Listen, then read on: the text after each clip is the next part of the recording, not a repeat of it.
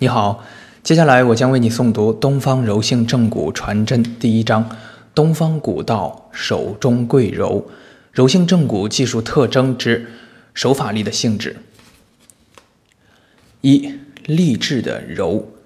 东方柔性正骨疗法所采用的手法力的性质是柔性的内力，柔是柔和，无坚硬棱角，没有暴力、强力、锐利，是易被接受的。具有强大亲和性的手法作用力，于无痛处下手，不去硬的刺激损伤及疼痛反应部位，更不会以患者之苦为医者之乐。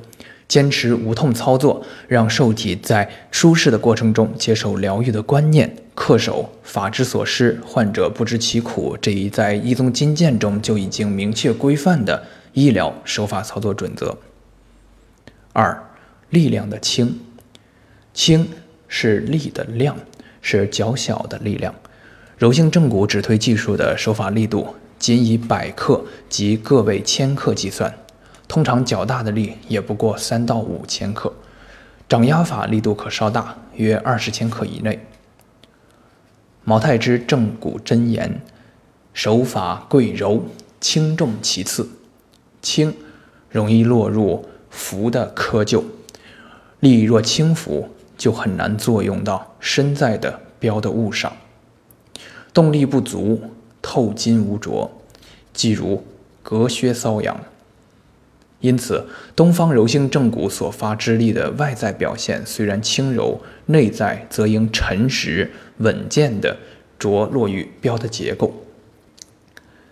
轻重其次，指明手法技术的修习。必然会经历一个由重到轻、熟后生巧的过程。于初学者而言，轻重暂且无关紧要，柔性上手最为关键。以柔为原则，以柔为前提进行手法操作。